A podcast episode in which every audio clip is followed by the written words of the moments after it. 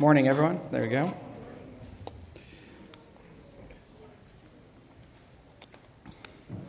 Father, we're blessed every Lord's day to gather with other believers and worship you. I pray we wouldn't take it for granted.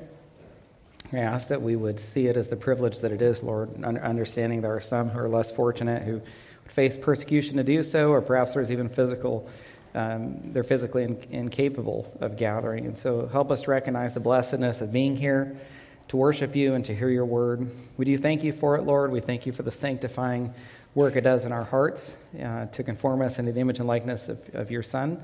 I pray for any unbelievers who would be joining us this morning. I, I think it'd be foolish to believe that every single person here is born again. So we pray for any unbelievers that today would be the day of salvation and that you'd be doing a special work in their hearts during the preaching of your word because we know that it's what provides the new birth.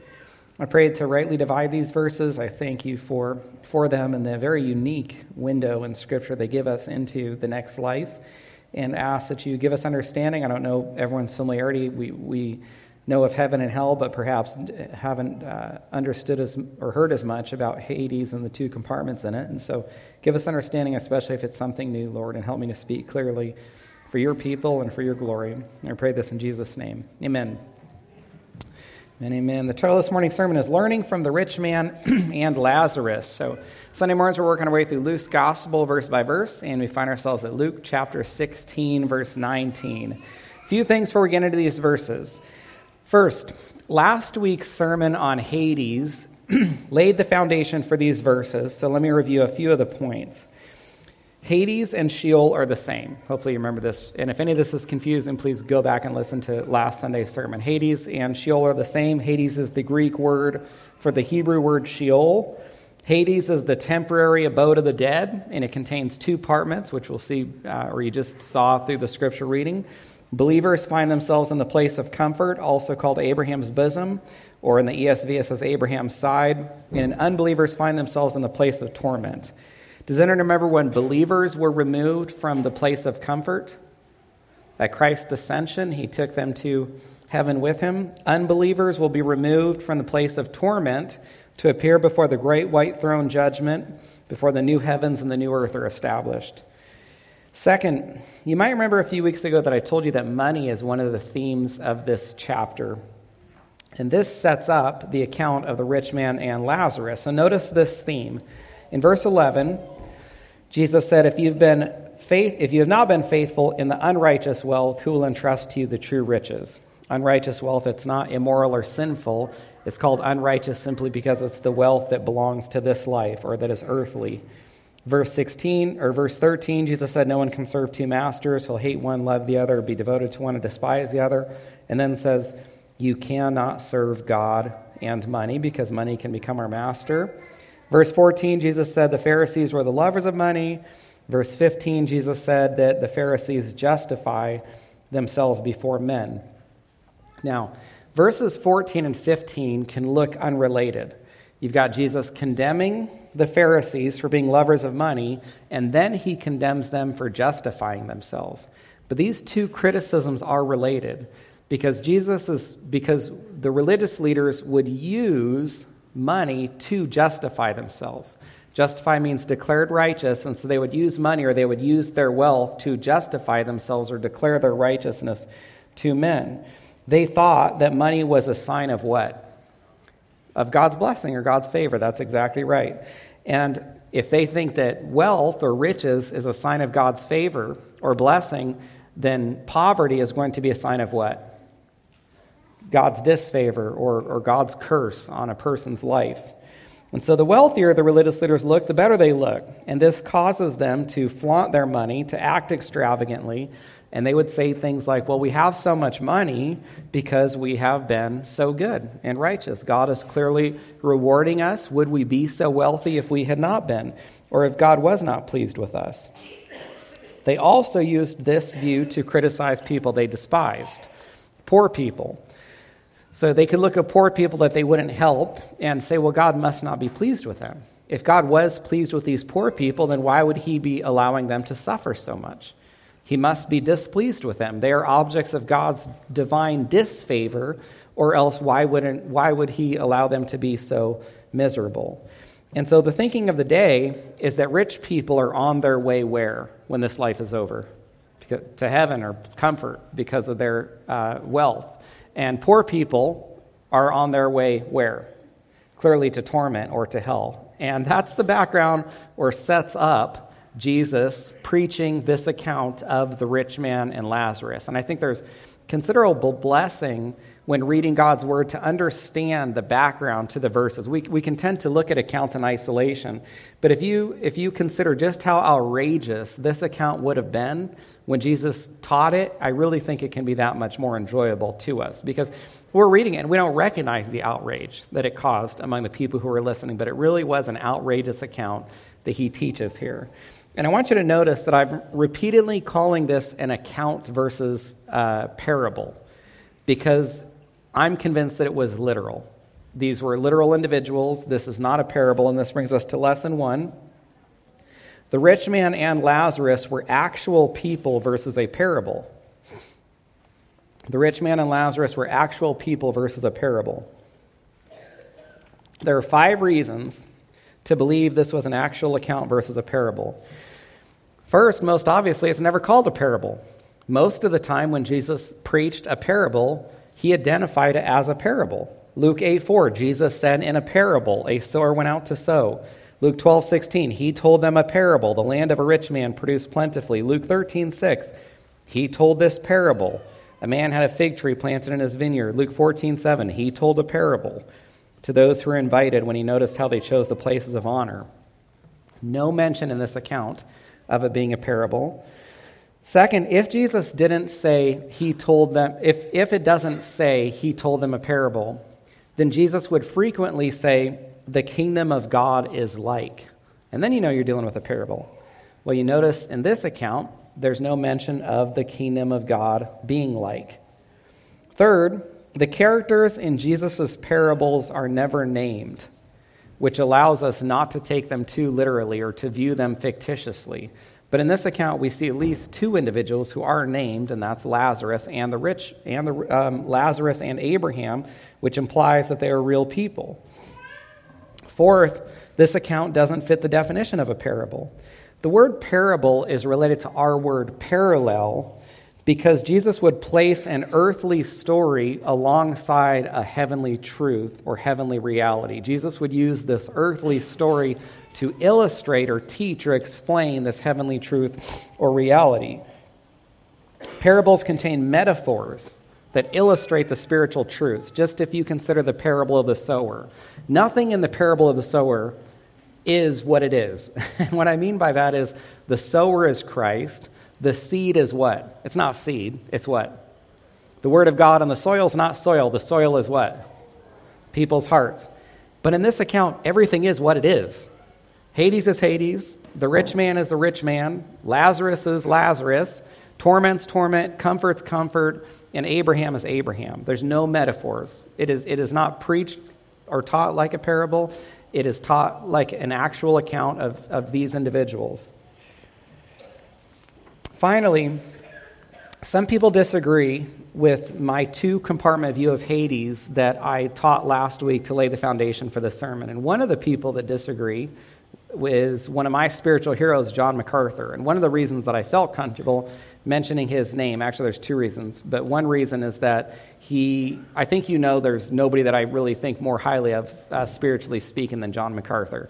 Um, his views on this largely capture the views of those people who don't interpret this account the same way that I do. And so, what I'd like to do, and I know many of you have his commentaries, it's, I have you know, the first commentary that I look at when I begin a new passage is John MacArthur's commentary. There's no commentaries that I've used as much in my preaching as John MacArthur's commentaries. But with that said, his explanation in his commentary of why he doesn't hold to the same interpretation of Hades that I do is, is in interesting. And I'd like to take a look at what he said about it because some of you are going to read that in your Bibles, but it also largely captures the view that almost you know, everyone has that disagrees with my interpretation. So I'm going to put up some, there's going to be some slides that are going to come up that are going to record what he wrote in his commentary, and then I'm going to provide a few comments on that. And so, first, he says the imagery that Jesus used, referring to the account of the rich man and Lazarus, paralleled the erroneous rabbinical idea that Sheol, which is the Hebrew word for Hades, that Sheol or Hades had two parts, one for the souls of the righteous and the other for the souls of the wicked, separated by an impassable gulf. Now, if I'm, under, if I'm understanding John, he's saying that Jesus taught this not because it's true, but because it is the false teaching of the rabbis. And that just doesn't make any sense to me. Why would Jesus repeat a false teaching without any indication that the teaching is false? Why wouldn't he instead just do what? Just teach the truth and allow that to contradict the false teaching of the day. He goes on. He says, But there is no reason, but there is no reason to suppose, as some do, that Abraham's bosom spoke of a temporary prison for the souls of Old Testament saints who were brought to heaven only after Jesus had actually atoned for their sins. Now, if you were here last week, you know this is exactly what I believe, right? so he's, he's criticizing or he's, he's uh, disagreeing with the view that I preached last week. He goes on. Okay, whose phone's this? We got to get this thing turned off. I'm pretty patient with phones, but that's fine. You know, I'm sure I'll probably forget to turn my phone off at some point. So, next, he says Scripture consistently teaches that the spirits of the righteous dead go immediately into the presence of God. And then he quotes or he references Luke 23 43, 2 Corinthians 5 8, Philippians 1 23. Those are the three verses he provides to support his point. And I want to briefly look at these three verses that he provided. So here's the three verses. Luke 23 43, Jesus said to the thief on the cross, a very well known verse, well known account Truly I say to you, today you will be with me in paradise. And we talked about this verse last week, and I am surprised that John mentioned it because he knows that Jesus did not go where when he died. He did not go to heaven. We talked about this last week. He did not ascend until his ascension. We know that when Jesus died, he descended. Matthew 12 40, Jesus said, As Jonah was three days and three nights in the belly of the great fish, so will the Son of Man be three days and three nights in the heart of the earth between his death and his resurrection. John 20, verse 17, Jesus said to the woman, Don't cling to me. This is after his resurrection. He said, Don't cling to me, for I have not yet ascended to my Father.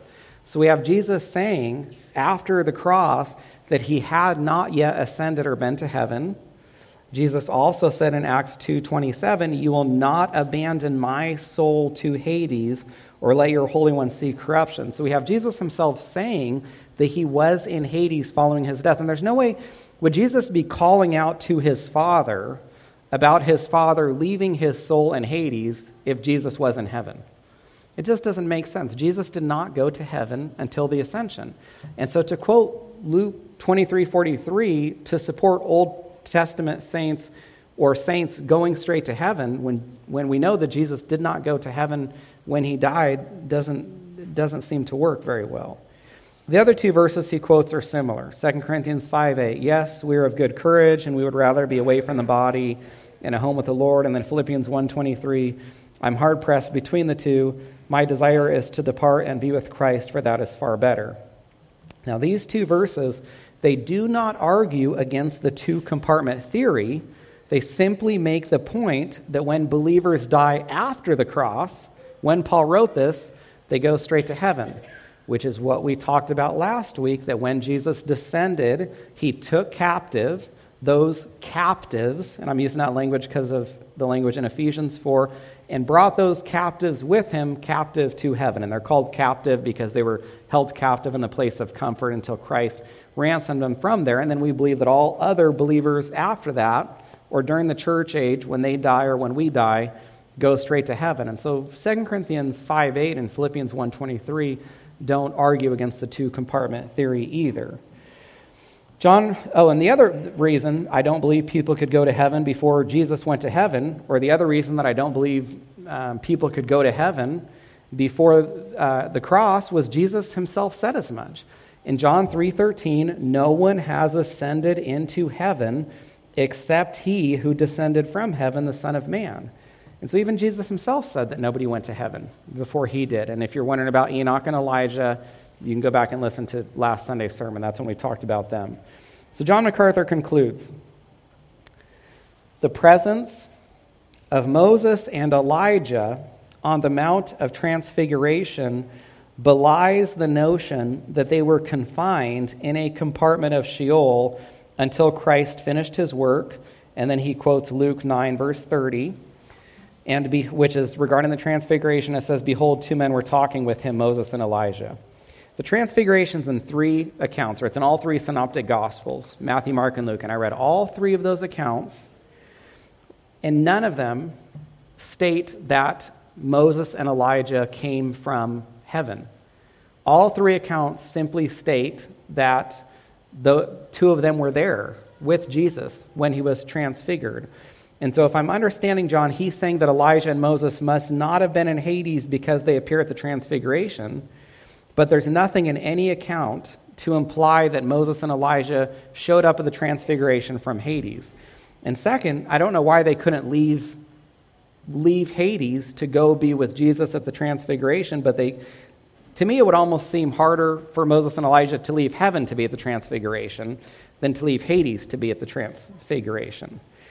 So John's main point against the two compartment or main argument against the two compartment theory is that Old Testament saints went straight to heaven. Now, wouldn't it be really great in this discussion if we could see even one Old Testament saint after he died and see where he went, wouldn't that solve this for us? If we could find even one Old Testament saint and see where that saint went and whether that saint went to heaven or Hades. I'm really glad you guys asked that. Because we do have one saint. Does anyone come to mind? I bet, I bet, huh? The prophet Samuel. Here's the context during one of Saul's worst moments, when the nation's army, or the Israelite army, was out in battle, Saul, or, he, or they're about to go to battle, Saul decides to visit this, this witch or this medium. He did not want to listen to the prophet Samuel when Samuel was alive, but he wanted to hear from Samuel when Samuel was dead. And so, because Saul is terrified of this approaching battle, and so he goes to this medium and listen to where Samuel came from. Listen to where Samuel came from. 1 Samuel 28 11. The medium said to Saul, Whom shall I bring up for you? Saul said, Bring up Samuel for me. And then it says, What, what do you see? So Saul says, What do you see? The medium said, I see a spirit coming up out of the earth. Saul said, What is his appearance? And she said, An old man is coming up, and he is wrapped in a robe. Then Samuel said to Saul, Why have you disturbed me by bringing me up? And so when the prophet Samuel spoke to Saul, he said, You have brought me up. And as we studied last week, Hades is down, it is, it is in the earth. I don't even know that I fully understand that, but we do know, even from Jesus' language, that that's where he was going. That's where Hades is. And so the point is repeatedly, those phrases, coming up out of the earth, coming up, bringing me up, means Samuel came up from Hades versus coming down from heaven. And so I mention all that because we're going to be in this account for two or three weeks, and I'm going to treat it like a literal account. I don't see any reason to do otherwise. And with that in mind, go ahead and look with me at verse 19. And just to let you know, for your Bible reading, it's not to say that every single thing in God's Word is literal. But a general principle is that you take what God's Word says literally unless there's good reason to interpret it figuratively or metaphorically. And I don't see anything in this account that argues in favor of a figurative or non literal interpretation. So, verse 19 There was a rich man who was clothed in purple and fine linen who feasted sumptuously every day. Now, if you briefly look back to verse 14, Jesus criticized people who were what? Lovers of money. Do you guys see that? And now a, we're seeing a premier example of a lover of money in this rich man.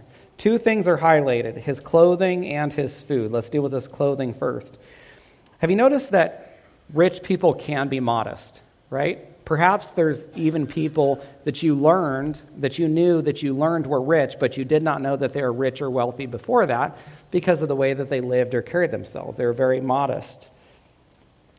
Other people are rich, and they want everyone to know that. And so they flaunt their wealth, they dress extravagantly, and that's this man.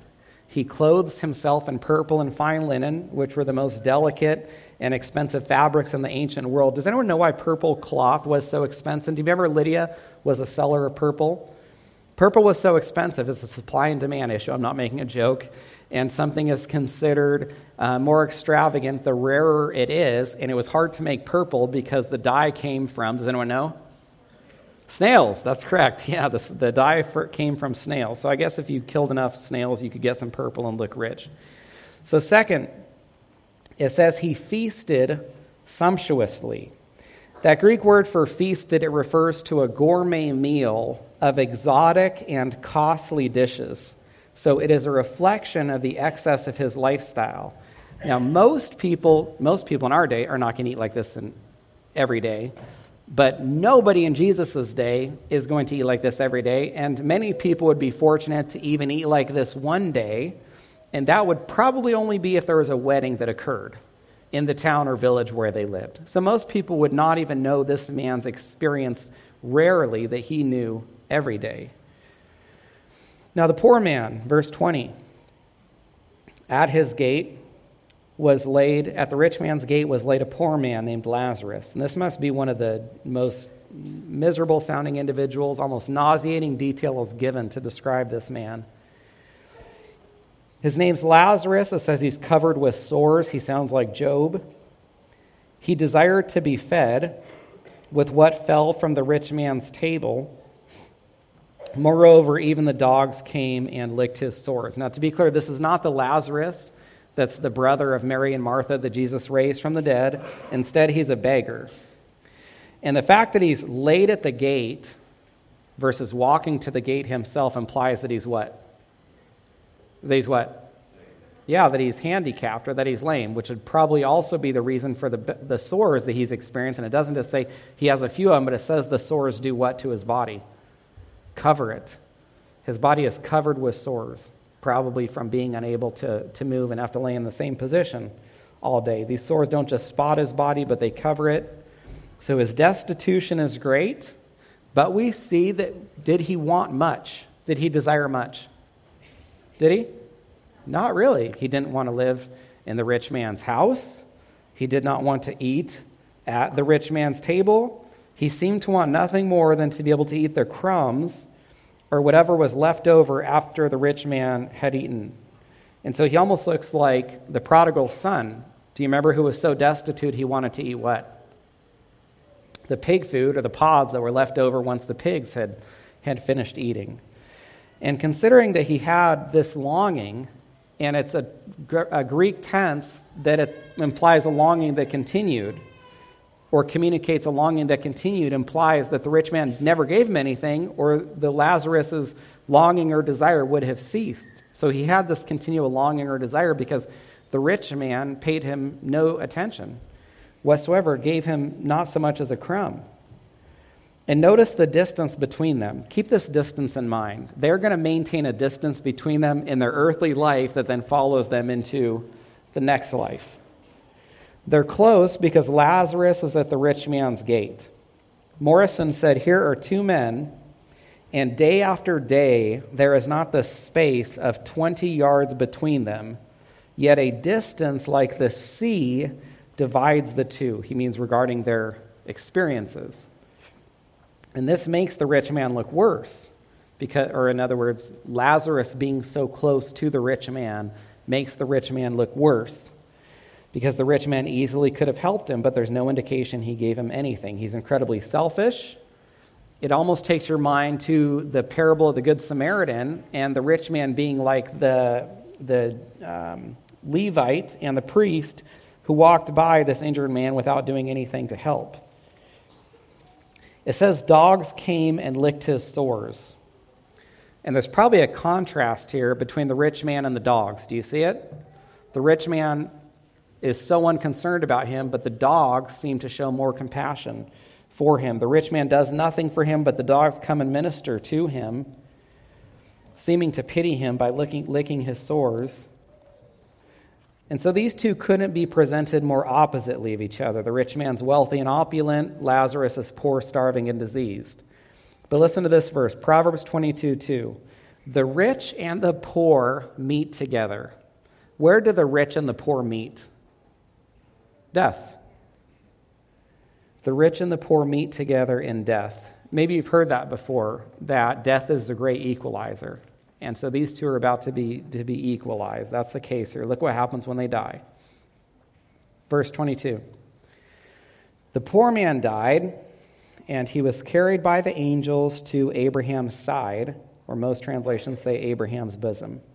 So Lazarus was so poor that there's no mention of him receiving what? A burial. And you say, well, maybe he received a burial, but there's no mention of it. That's pretty unlikely because in a moment it's about it's going to discuss the rich man dying and it discusses his burial. If Lazarus had received a burial, there would have been mention of it. What was it like for Jews to die and be unburied? I mean, that was like a fate worse than death, right? There's, there's little more dishonorable than going without a burial to the Jewish mind. But there are two ways that Lazarus is shown to be honored in this verse. First, he gets this escort by angels. It says he's carried by angels. It's not said of the rich man when he goes to the place of torment. Angels don't seem to carry the rich man to the place of torment. And second, it says that he's brought to Abraham's side or he's brought to Abraham's bosom. Now, what does that mean to be by Abraham's side or to be by Abraham's bosom? We can look at other places in Scripture where something similar is said of individuals to understand what it, what it means here. So, one other reason I take this account literally is some of the details are supported by other verses in Scripture. So, what I mean by that is it discusses Lazarus going and being with Abraham well, Jesus said as much elsewhere. Listen to this Matthew 8 11. I tell you, many will come from east and west and recline with Abraham, Isaac, and Jacob in the kingdom of heaven. So we have Jesus elsewhere saying or describing what happens here being what happens with saints who die. In other words, when Jesus described the next life, he said believers would recline with the patriarchs like Abraham, like Lazarus is doing here. The phrase Abraham's bosom, this is the only place it occurs in Scripture, but it creates this very strong visual metaphor. The imagery is of Lazarus reclining at this table, leaning on. That's all right. a lot of phone action today. no problem. We're, we're a family church. Does anyone else phone need to be turned off? I really hope my phone doesn't go off, or that's going to be really embarrassing. Don't, and one of you kids might try to turn it on to play a prank on me or something like that. Okay, so the imagery is of Lazarus reclining at a table leaning on Abraham's chest. Does anyone remember another individual who leaned on someone's chest? Where we see a similar, someone leaning in, yeah, with John. That's exactly right. John 13, 23, we see similar language. One of Jesus' disciples, whom Jesus loved, Am I the only one that kind of finds it amusing that John describes himself this way in the Gospels? John, hey, if you write your own Gospel, you get to describe yourself how you want. And so John describes himself as the disciple whom Jesus loved. I mean, that's almost like saying um, the disciple who's Jesus' favorite. So he says, One of the disciples whom Jesus loved, referring to himself, was reclining at the table at Jesus' side, or outside of the ESV says, at Jesus' bosom. The same is said of Jesus himself with his Father in John 1:18. No one has ever seen God, the only God who is at the Father's bosom. He has made him known. And so having the position at someone's bosom or side is having that place of honor like Jesus with his Father. And so in other words, we see Lazarus receiving no honor during life, and the moment he dies, he experiences incredible honor where he's brought to the side or the bosom of Abraham himself in the next life. Now, the idea, and just I want you to kind of picture the context for Jesus teaching this. What do you think the religious leaders are doing while he is saying things like this? I mean, this is outrageous. This is one more instance of Jesus causing them to hate him. Well, I don't want to sound like I'm blaming Jesus for them hating him, but this would be one more thing that Jesus would do where you could imagine the religious leaders hating him even more. This would have sounded completely outrageous to the religious leaders and would have absolutely contradicted their teaching in that day about what happens to poor people when they die. What's the only thing that might have sounded even more outrageous than what Jesus said about Lazarus? What he says about the rich man. Look in the rest of verse 22. The rich man also died and was buried. Verse 23 And in Hades, being in torment, he lifted up his eyes and he saw Abraham far off, and he saw Lazarus at his side or in his bosom. And so you've got Lazarus honored, you've got the rich man dishonored. And I want to remind you of something from last Sunday's sermon. We looked at this verse in Revelation 20 about the location of physical bodies and souls when people die. Revelation 20, verse 13 The sea gave up the dead who were in it, death and Hades gave up the dead who were in them, and they were judged, each one of them, according to what they had done. And I told you this verse is about the location of, phys- of people's physical bodies and souls when they die. If you ever wondered before, and I've been asked this, what is the moment, someone, I think one of my kids asked me the other day, what is the moment that someone dies? Well, biblically speaking, it's the moment the soul leaves the body. So I remember I was talking to Sterling one time, who's a nurse, and he talked about brain activity and heart activity. But if you want to know, biblically speaking, the moment someone dies, it is when the soul leaves the body, regardless of what's happening with their brain or with their heart. So the soul and the body are separated at the moment of death. Hades is the location of people's souls after they die, but not the location of their bodies. In other words, Hades is the location of the immaterial part of our being, while our bodies, or material part of us, is somewhere else. So in this morning's account, we know the rich man's body was buried. We're not told what happened with Lazarus's body, but we do know that neither of their bodies were in Hades at this time. And it was the same with Jesus. We read last week that he went to Hades. When Jesus went to Hades, where was his body? Still in the tomb, right? His soul remained separated from his body until that glorious Sunday morning of the resurrection, right? What was the resurrection?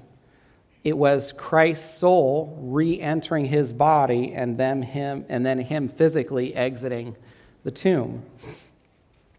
Now back to the account. The rich man finds himself separated from Lazarus, and this is interesting. The rich man is separated from Lazarus, and do you see why that's super fitting? Because isn't that pretty much exactly what he wanted during his earthly life? And now that same desire is carried on into the next life. Although his location is said to be far off, he was still able to lift up his eyes and see Lazarus. And the next verse says that he was even close enough to be able to converse with Abraham. We'll see a conversation between the two of them in next week's sermon. But they're a world apart regarding their experiences. There is a complete reversal. The rich man immediately went from a life of comfort and pleasure to misery and suffering. Lazarus immediately went from a life of misery and suffering to comfort and pleasure. And I want to ask you to keep two things in mind. From the beginning of the sermon, the poorer people were, the worse they looked to the religious leaders. And it's hard to imagine anyone looking poorer than Lazarus, which means it's hard to imagine anyone looking more deserving of torment in the next life than Lazarus. The religious leaders would look at Lazarus and say, if God favored Lazarus, why would he allow him to live such a miserable life? Second, the wealthier people were, the more righteous they looked to the Pharisees.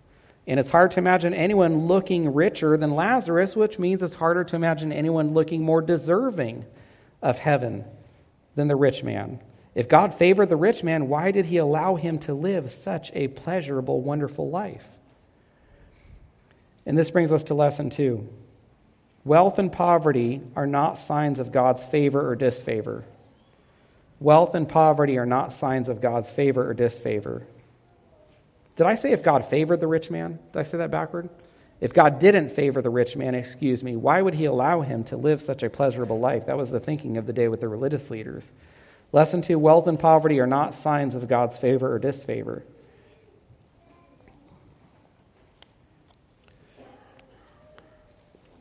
It's very possible to look at this account and draw some unbiblical lessons that it was never intended to teach. For example, it'd be very easy to look at this account and say that Lazarus went to heaven and other poor people will go to heaven because they're what? Because they're poor because God feels sorry for them. It'd be very easy to look at this account and say the rich man went to hell because he was rich, because he was selfish. You know, one of the reasons we know, even from this account, that rich people don't go to hell or rich people don't always go to the place of torment?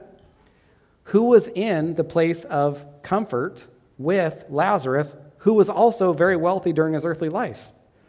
It's interesting because Abraham was a very wealthy individual, and so the account itself, while seeming to argue these unbiblical lessons that I'm trying to dispel us from believing, actually argues that rich people go to the place of comfort as well if they are people of not wealth, but faith. Turn to Luke 6 20. Since we're in Luke's gospel, I thought we could look at a few verses that'll help us ensure we're interpreting this account correctly.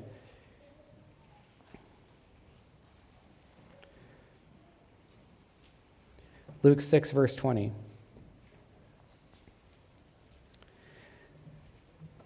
Jesus lifted up his eyes on his disciples, and he said, Blessed are you who are poor, for yours is the kingdom of God. Blessed are you who are poor, for yours is the kingdom of God. So you can look at this verse, you could combine it with what happened with Lazarus, and what could you say? Oh, yeah, poor people are blessed. It is a wonderful thing to be poor because they get to go to heaven. But this verse is not about financial poverty. What's it about? I was going to the huh? This is about spiritual poverty. Listen to how it's worded in Matthew's gospel. Matthew 5 3. Blessed are the, you guys know this, blessed are the what? Poor in spirit. We're talking about spiritual poverty. Theirs is the kingdom of God. Everyone is spiritually poor, and that we're all sinners who have nothing of spiritual value with which we could earn or deserve heaven. There's nobody who is spiritually richer than anyone else. The people who are blessed are those people who recognize their spiritual poverty. Here's a, here's a nice way to say it, considering the account we're looking at.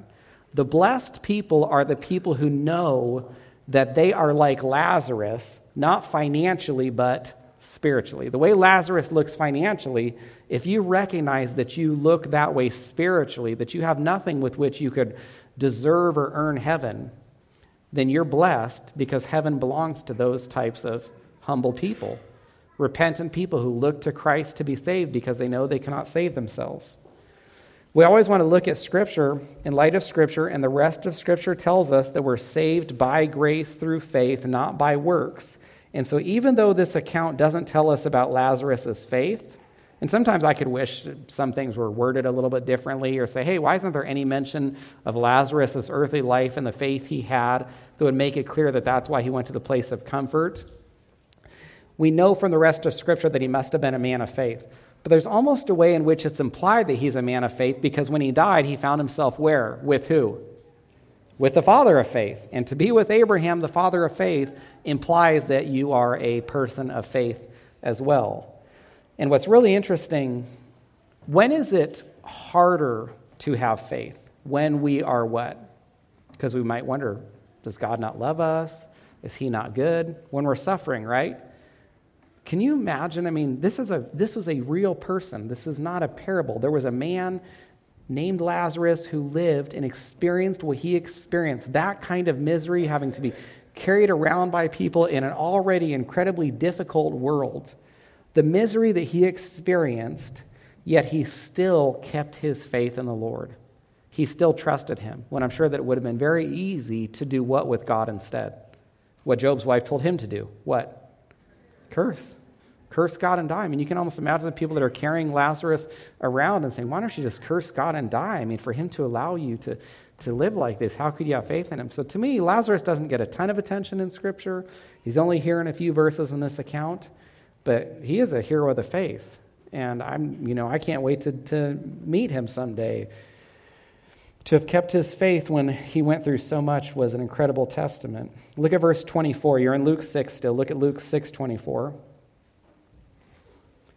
Woe to you who are rich, for you have received your consolation. Now, you could look at this verse and you could look at what happened with the rich man and you could say, oh, yes, rich people are cursed because they're going to suffer torment. But this is talking about people not financially rich, but people who think they are spiritually rich or think they deserve to go to heaven because they have been good enough. So even though the account doesn't tell us that the rich man lacked faith, he must have lacked faith or he would not have been brought to the place of comfort or torment. The fact that he finds himself in the place of torment tells us that he was an individual who lacked faith. And probably it's not too much to say that his lifestyle indicates he's an unbeliever, right? Even if we're not told that he's an unbeliever, we just, we just ascertain that from him being in the place of torment. You can tell by the way he lived his earthly life. It is very hard to reconcile his lifestyle with the lifestyle of a believer or someone who has turned, turned to Christ in faith. So Lazarus was not saved by his poverty any more than the rich man was condemned by his wealth. Instead, Lazarus was a believer and the rich man was an unbeliever. And this brings us to lesson three. The rich man and Lazarus encourage us to focus on the next life. And then you can turn to 2 Corinthians 4. We won't turn back to Luke. Turn to 2 Corinthians 4.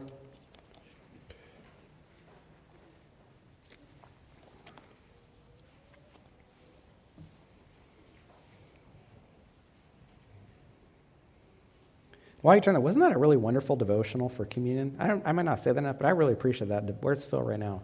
I really appreciate that devotional, Phil. It really encouraged me. Thank you for the time you put into that. The rich man and Lazarus are on opposite sides of this spectrum. You have the rich man experiencing great prosperity, you have Lazarus experiencing misery. Because they're almost, do you see how the rich man and Lazarus are almost like bookends on human experience? Well, here's the thing whichever bookend you find yourself closer to, or whichever bookend you identify with most. Or, in other words, whether you're prospering or whether you're suffering. And probably most of us would say we go through seasons of prospering and seasons of suffering. Both of these individuals, or both of these extremes, or both of these bookends, still have the same encouragement for us to look to eternity, to keep an eternal perspective, to focus on the next life. I think it was Jonathan Edwards had made, I had shared this one time in a sermon that he had made kind of a, these creeds for himself or these determinations he had. He had determined to think about certain things every day. And you know one thing that Jonathan Edwards was determined to think about every single day? His death. He determined the one thing nobody wants to think about, right? I mean, talk about keeping an eternal perspective. Jonathan Edwards woke up every day committed to making sure that day he thought about his death, which is really to say, thought about the next life. And whether you're prospering like the rich man or suffering like Lazarus, Lazarus, you should still focus on the next life. So if your life is good or your life is bad, think about eternity. The temptation is to let our prosperity distract us from preparing for heaven. Listen to this verse that describes the rich man. James 5 5. You have lived on the earth in luxury and in self indulgence. Hopefully, the Lord wouldn't say this about any of us. You've lived on the earth in luxury and self indulgence. You've fattened your hearts for the day of slaughter. And that's the rich man. He's like the rich fool in Luke 12 who lived only for this earthly temporary life. He did not think about eternity, and so he did not think about God, and so he spent eternity in torment and separated from God. Now, maybe you feel like you identify more with Lazarus. You're suffering. Could be physical, could be mental, could be emotional, could be spiritual, and even just keep this in mind because if you're not suffering now, you can you will at some point. Look at 2 Corinthians 4 verse 17. For this light momentary affliction is preparing for us an eternal weight of glory beyond all comparison. Am I the only one that reads this verse and thinks that Paul says something that sounds like it's minimizing our suffering? What, what did he say in this verse that sounds like he's minimizing our suffering? Hey, I mean, imagine counseling someone and they're going through something terrible. Whether it's a physical disease or the loss of a loved one, and you look at them and say, Hey, I want to encourage you. It's just a light momentary affliction. Would they go, Oh, wow, thank you so much for telling me that. I feel so much better. Basically, you're saying, Hey, look, it's, it's not that bad what you're going through. No. And the person's like, It is really bad. I'm like, No, it's not bad. It's not that bad. You think this, but it's really not. You're okay. It's not a big deal. You would never, you, t- you counsel people not to counsel people like that, right? The trial you think is so terrible and excruciating, hey, it's just light, it's just momentary. It is just light and momentary. It really isn't that bad in light of what? Eternity. As soon as an eternal perspective is adopted, it is a light momentary affliction. Look at verse 18 as we look not to the things that are seen, but to the things that are unseen. For the things that are seen are transient, but the things that are seen or temporary or passing, but the things that are unseen are eternal. And notice the repetition of the word eternal, eternal weight of glory. Things that are unseen are eternal. The theme is having this eternal perspective, and that's what allows every trial to be viewed as a light momentary affliction. So here's what's interesting. We should all remind ourselves. I'm preaching to myself. Do you know? I don't know if you know this.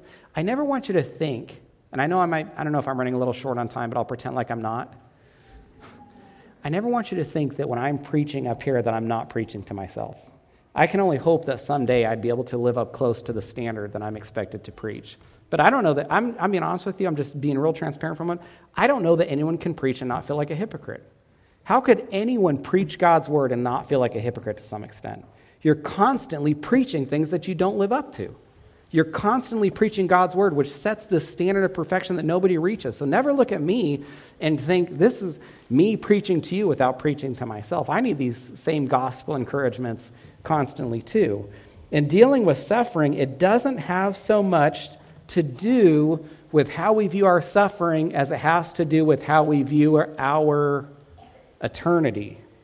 As we suffer, it's so easy to focus on the pain of the present, but we should focus on the joy of the next life. And what would have, what would have shockingly, allowed Lazarus to have laid by that gate with some joy?